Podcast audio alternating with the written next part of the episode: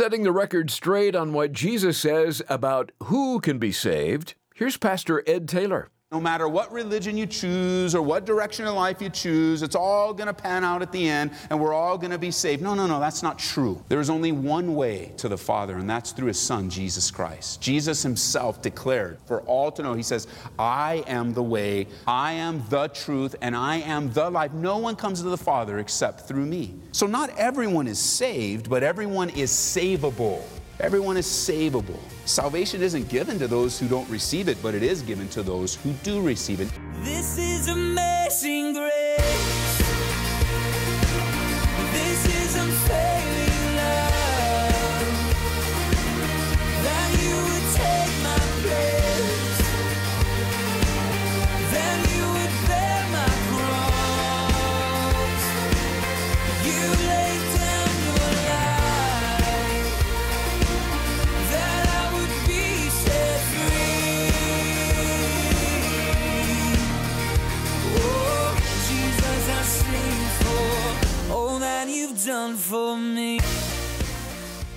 Salvation from sin and death. There is no greater need for mankind, and thankfully, God has provided the solution. Welcome to Abounding Grace with Pastor Ed Taylor.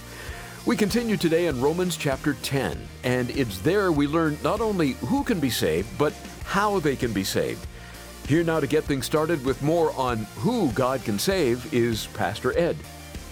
Now, I know we believe this, that if I was to ask the question, how about I just ask it? Can God save anyone? Okay, let me ask it again just to make sure we have an audience in front of here. Can God save anyone? Yeah, I think that all of us would agree. When we start to process the work of God on the earth today, and someone would ask us, Can God save anyone? We would say, Yes. I believe that God can save anyone. And then the Lord drops some people into your life that you start to scratch your head about. And you wonder, Well, can God save my boss? I mean, do you know my boss, Ed? He mocks God all day, and he mocks me as a Christian. If there was anyone that was far away from God that I know, it would be my boss. Can God save him? Yes. Can God save my mom, who all of her years has resisted the work of God? And even to this day, if you were to talk to her, she would be and put up resistance. Can God save my mom? Can God save my dad? Can God save my boss? The one, well, the one that we think that God can't save, can God save them? The answer is yes. Yes, God can save them. And He wants to save them. You can jot this down and for those of you that are taking notes in 2 Peter chapter 3 verse 9. Let me read it to you. It says the Lord is not slack concerning his promise as some count slackness but is long-suffering toward us not willing that any should perish but that all should come to repentance. That's his desire.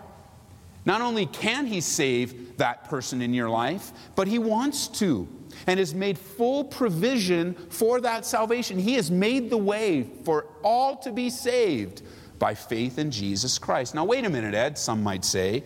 I've heard people say that Jesus only died for a select group of people. I've heard people say that Jesus only died for the elect that his offer of salvation is only for a select group of people. And even though the Bible does refer to believers as elect and only believers are saved, I don't believe it's the right conclusion to think that the atonement, the provision of salvation, is only available to a small group of people. You see, those from a Reformed tradition, from those with a strict Calvinistic view of theology, say that God has chosen some and hasn't chosen others. And that if you're not predestined to be saved, man, tough luck. It's too bad. And that would really, that would really limit the work of Jesus Christ, and they actually call it limited atonement. I don't believe that's the right conclusion from the Bible. Jesus did die for all, even if some don't believe. Salvation is truly available to all, even though some reject it. Yes, those that believe, yes, only those that believe are saved. But Jesus, He's given Himself for the world. I ask you to open to John chapter 3. Let's pick up in verse 14, would you? John chapter 3, verse 14. As Jesus is speaking to Nicodemus here at night, he comes to him, and Nicodemus has this concern in his heart. He comes from a religious tradition that says, you know, you need to become a Jew to be saved. That's the only way that you can be saved. Jesus comes on the scene and begins to express this opportunity to be saved for Jew and Gentile. That God, you see, even back in the Old Testament, is very clear that God's heart was for all, Jew and Gentile. But by the time Jesus comes on the scene, it was very narrow and there was no opportunity outside of Judaism to be saved. And so Jesus, he is teaching Nicodemus, and he says, As Moses lifted up the serpent in the wilderness, even so must the Son of Man be lifted up. That, and what does your Bible say? Let's just read this together, these three words. You ready? That whoever believes, you might just want to mark those words. Jesus says, Whoever believes in him should not perish, but have eternal life. For God so loved the world that he gave his only begotten Son, that whoever believes in him should not perish, but have everlasting life. Verse 17 For God did not send his Son into the world to condemn the world, but the world through him might be saved. He who believes in him is not condemned, but he who does not believe is condemned already because he's not believed in the name of the only begotten Son of God. And he says, verse 19, this is the condemnation that light has come into the world. Now, that word world, don't get in your mind the globe, the earth. Have in your mind this word is being used to reflect the unbelieving people of the world. It's a big, big, big world filled with unbelievers, and light has come into the world filled with unbelievers. So here's the condemnation that light has come into the world, and men love darkness. That's the problem. Where is your love and a devotion? The condemnation in a person's life is not, the condemnation in a person's life is not arbitrary. It's very, very clear that it comes because men love darkness rather than light. Men have chosen to go their own way. Men have chosen, and women, verse 19, to have deeds that are evil. For everyone practicing evil, verse 20, hates the light and does not come to the light, lest his deeds should be exposed. Since you're in John, flip over to John chapter 7, verse 37. Salvation is available to everyone but only believers are saved. Salvation's available to everyone. Jesus, he rises up here in verse 37 of John chapter 7, and he says, On the last day, the great day of the feast, Jesus stood and cried out, saying, If anyone thirsts, if you have a spiritual thirst today, whether you're in this room, you're listening in on the radio, you're watching in on the internet, you're downstairs in the cafe, wherever you might be, if anyone thirsts, if you have that spiritual thirst in your life, let him come to me and drink. Anyone. I love that. You can jot this one down. Revelation chapter 22, verse 17. It says, The Spirit and the bride say, Come. And let him who hears say, Come. And let him who thirsts come. Whoever desires, let them take of the water of life freely. The door of salvation is open to whoever, or the old King James says, Whosoever. The door's open to whoever in the world that believes in him will receive salvation. Back to John chapter 3 now. Look at verse 36. I know this is all by way of review, but how beautiful of a review it is. Whoever. Salvation is open to whoever. God has made a way of escape for you that by faith in Jesus Christ you can be saved. Look at verse 36, John chapter 3. It says, He who believes in the Son has everlasting life. Right then and there, right there, boom. You don't need to wait. There are some that would say, Well, you can't find out if you have everlasting life until you meet God face to face. Listen, by then, friend, it's too late. God has made a way today so that you and I can know with assurance by faith in Jesus Christ that you have everlasting life. Not that one day you might attain it, not that one day you might be, you might work your way into salvation. He says, You believe, you have it right away, Jesus. Amen. Good clap. That's a good clap. We have one clap that's happy about salvation. Two, three. Don't be afraid to respond to the work of God in your life, guys. It's okay. You're clapping for the Lord and what He has done in our lives. It says, He who believes in the Son has everlasting life, and he who does not believe the Son shall not see life, but the wrath of God abides on him. That's the sad thing. That's the sad thing as a pastor, as a fellow believer, among many people, that there are those I know listening to me right now that have the wrath of God abiding on you.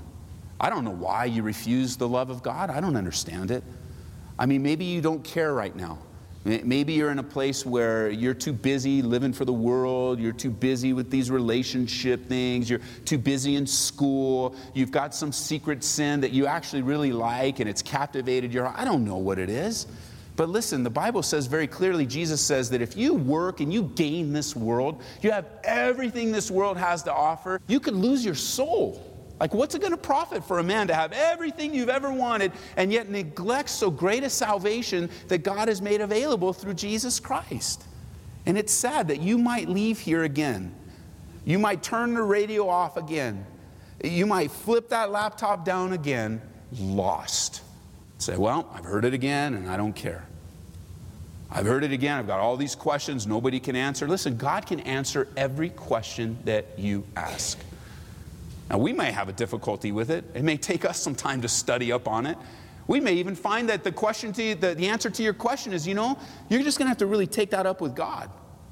And He's going to reveal to you in His right time the answers to the things that are on your heart. But the reality is this, friend. You have the opportunity before you leave today, in just a few moments, to believe on the Lord Jesus Christ for the salvation of your soul, for the forgiveness of your sin. You know, no one has ever asked to be saved. No one has ever prayed a prayer of salvation and been refused by God because they weren't predestined. That's never been an answer from heaven. Oh, Lord God, I confess with my mouth, I believe in my heart, and heaven says, You're not predestined. no, he receives that prayer, doesn't he? He answers that prayer. He's waiting for that prayer. He's wanting you and I to cry out to him Unbeliever, he wants that cry of repentance. Believer, he wants that sweet, intimate communication with him, that continual confession of the mouth, that continual belief in the heart. Salvation is available to everyone. Listen to this, jot it down.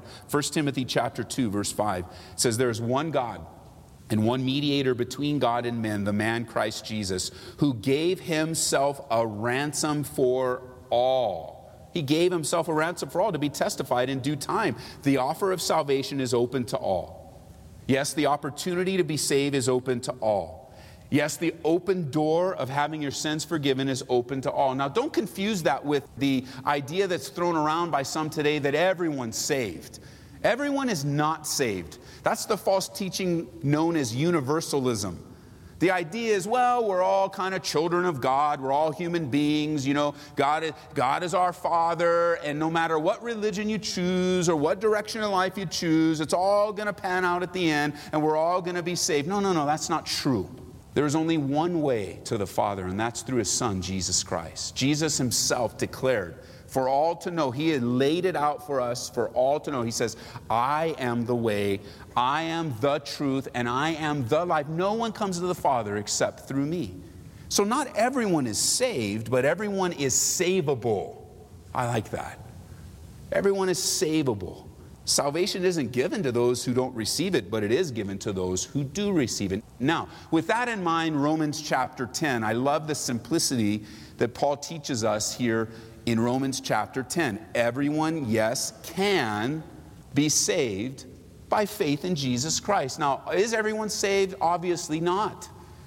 There are many that will go into eternity rebelling and resisting God, and their reward will be a lifetime of condemnation. They have asked for it.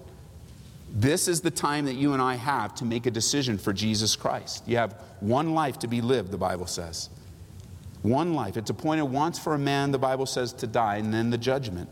And so by the time we come to Romans chapter 10, let's pick up where we were last week in verse 4 and see how simple God has made it. It says, Christ is the end of the law for righteousness to everyone who believes. For Moses writes about the righteousness which is of the law. The man who does those things shall live by them. So you don't want to go that way. We looked at that last time. You don't want to go that way because if you seek to be perfectly just by the law, then you have to perfectly keep the law. And then since you and I don't perfectly keep the law, then we stand in need of someone who has. You, you can't keep the law, it's impossible. The law wasn't designed to be a means of righteousness. It was designed to cause you and I to cry out to God and cling to the Messiah, the salvation that's available too. We can't keep the law. Every time an animal was sacrificed in Judaism, it was a reminder that we don't keep the law. We're lawbreakers. And that blood of the lamb would then be covering temporarily the sin of the people until the Messiah would come. And so we aren't to seek to cling to the law as a means of righteousness. No, he says, verse 6, the righteousness of faith speaks in this way Do not say in your heart, Who will ascend into heaven? That is to bring Christ down from above. So, see, what do I have to do to be saved? Do I have to, to build a ladder into heaven and bring Jesus Christ down? No. Verse 7. Or who would descend into the abyss? That is to bring Christ up from the dead. Okay, so if I don't have to build a ladder to heaven, do I need to start digging a hole the rest of my life? And the deeper I get, I can bring Jesus Christ up to my level? No. He says, What does it say? Verse 8 The word is near you, even in your mouth and in your heart. That is the word of faith which we preach. That if you confess with your mouth the Lord Jesus, believe in your heart that God raised him from the dead, you will be saved. For with the heart one believes to righteousness, and with the mouth confession is made to salvation. For the scripture says, Whoever believes on him will not be put to shame. There's no distinction between Jew and Greek. For the same Lord over all is rich to all who call upon him. For whoever calls upon the name of the Lord shall be saved. Let's read verse 13 again together. You ready? Verse 13 For who calls upon the name of the Lord shall be saved. That is glorious good news. Whoever calls upon the name of the Lord shall be saved. It's simple, it's even childlike in its simplicity. You believe in your heart that Jesus Christ is risen, which means you believe in his life, his death, and the power of his resurrection, that he's alive today, that he died for your sins, that he died to pay the price of your sins according to the will of the Father. And once that belief is there resident in your heart, then you make a confession with your mouth. You know, there's a lot of debate today in churches among pastors that, you know, you can't have altar calls and you can't have people stand up and you can't have people raise their hand because that's not enough. You know, there has to be more. That sounds very simple, but friend, it is simple.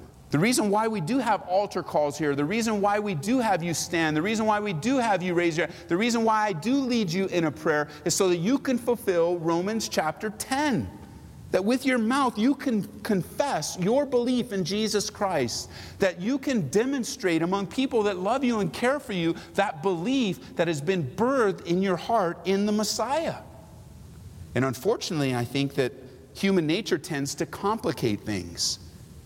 It just can't be that simple, some people say. There has to be more to it. And when you ask them and you have that dialogue, I mean, this story is repeated over and over again where someone will get saved here and they will genuinely believe from their heart that God has done a work of salvation in their lives and they are ready to go for it in the things of God. And then they start talking to someone about it and they hit up on some guy or some gal that says, you know what, that's not enough. And you're like, what do you mean it's not enough? That church isn't teaching you the truth. They're making it too easy. That's cheap grace. Let me just say right now we do not teach a cheap grace here. The grace of God is not cheap. Jesus Christ paid the price for your sin and mine. He Himself, I don't call that cheap, I call that extravagantly expensive and wonderful. And Jesus paid the price for you and for me. We don't teach a cheap grace here. It's a very valuable, expensive grace that none of you, none of us could work for and earn. I mean, that's it. It's a gift of God.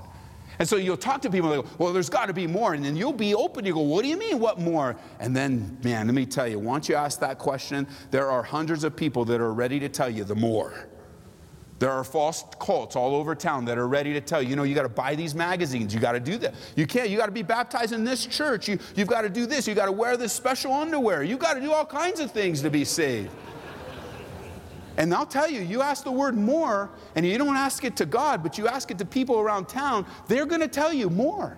You got to crawl on your knees until your knees are bloody, and then, then you got to get up and you got to do this, and you got to wake up here, and you got to give half of your possessions. You got, you got to, you got to, and all the while the Lord say, no, no, no, no. Do you thirst? Yes, I thirst. Then you just come to me. Come to me and drink, man. Just take it in. It's simple. Even though you and I will face many people that want to muddy it up and make it unclear, it's not muddy. Well, this is what I heard on the radio, Pastor Ed, but does it line up with the Word of God? Oh, no, you know, this author, he's the most popular author in town, and this is what he's. Hey, does it line up with the Word of God? Because that's where you want to find your absolute authority of what God has had to say on the topic, not some man. You and I would test everything that we hear by the Word of God. I mean, it spills into the Christian life in relation to our connection to God, where we'll receive salvation, but then you'll spend a number of your Christian years trying to earn God's favor. And you work and you work and you work and you work and you work, and it starts out so well. The motives that you have are pure, they're pristine, wanting to please God in all areas of life, but then this feverish level of activity starts to take over. And you do and you do and you do, and you never really sense well, you start to develop because some days you don't do as much, and then you start getting bummed out, and you wonder if God really loves you or not. You wonder if you're really pleasing to God. Listen, in Jesus Christ, you and I are well pleasing to Him. Simple faith, simple obedience, not allowing the simplicity to be taken away from us. I mean, it's really good, church, to understand and to know and to realize that God just wants us to believe Him, to trust Him. It's not just believing Him at salvation. But that would be the pattern of our life to trust Him. And so what happens? He allows things into our lives that really cries out from our heart. We need to trust God here. Things happen that we haven't planned, that we don't like. And God's saying, I want you to trust me, son. I want you to cling on. I want you to take it into your own hands. And sometimes we can't even take things in our own hands. It's beyond our ability. And God says, Yes, I want you to trust me. I want you to hold on to me.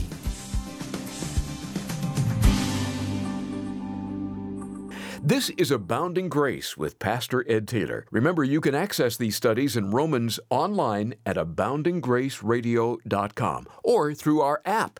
Search for Calvary Aurora in the App Store or Google Play.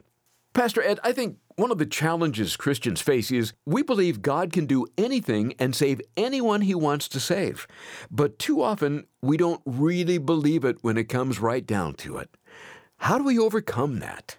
Well, you know, Larry, Pastor Chuck Smith would, would often remind us in his teachings that we have a habit, it's a bad habit, and that is we often project our limitations onto a limitless God. And so we assess the situation. What, what he meant by that is we assess the situation uh, and then we begin to measure the situation by our own resources and our own abilities. And when we come up short and begin to think, oh, this could never happen or I could never do that, then that begins to undermine our faith in the omnipotent, all powerful God that can. And so this is pretty common. This is so if you're if you're feeling this, uh, it's it's very common for us to limit God in our own minds. Like obviously, we don't limit God in His power. Uh, he's He's all powerful. However, we limit God in our minds and therefore hold ourselves back from tapping in by faith the limitless power of God. How do we overcome that? We overcome that by submission and surrender, where we acknowledge to God. We lean not on our, on our own understanding. One of the very first scriptures that I ever memorized was in Proverbs chapter 3, verses 5 and 6. And little did I know then that it would be a necessary truth almost every day of my life.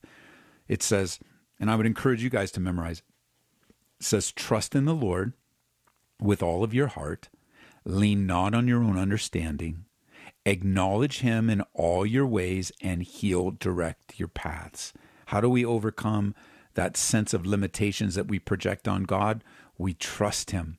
We respond by faith, and that response of faith is met with obedience and action as we abide in Christ, his very life is lived out in us. And so, whatever you are facing in the realm of challenges, or even, you know, just praying for someone, go, oh, I don't think God could ever let my life be a testimony, let your life be a testimony that God can save anyone at any time. And forget about our lives. We have that example in the man Saul. Saul of Tarsus, the guy that you would think never, ever, ever, never, ever became the most prolific Christian in all of history. Powerful stuff. Thanks again, Pastor Ed. That's very helpful. At Abounding Grace, we're committed to bringing the truths of God's Word to the radio every day, but we can't do it alone. We look to our listeners to help us provide these daily studies. And today, when you give a donation of $25 or more, we'll send you A Tale of Three Kings by Gene Edwards. We've all been hurt by the words or actions of another, but when it comes from another Christian, that can be really hard to handle. A Tale of Three Kings will lead you to God's hope and healing for times like these. You'll be comforted as you read A Tale of Three Kings, too. So order a copy right now by calling us at 877 30 GRACE. That's 877 30 GRACE. Then join us next time when we'll pick up where we left off in Romans right here on Abounding Grace with Pastor Ed Taylor. This is amazing grace.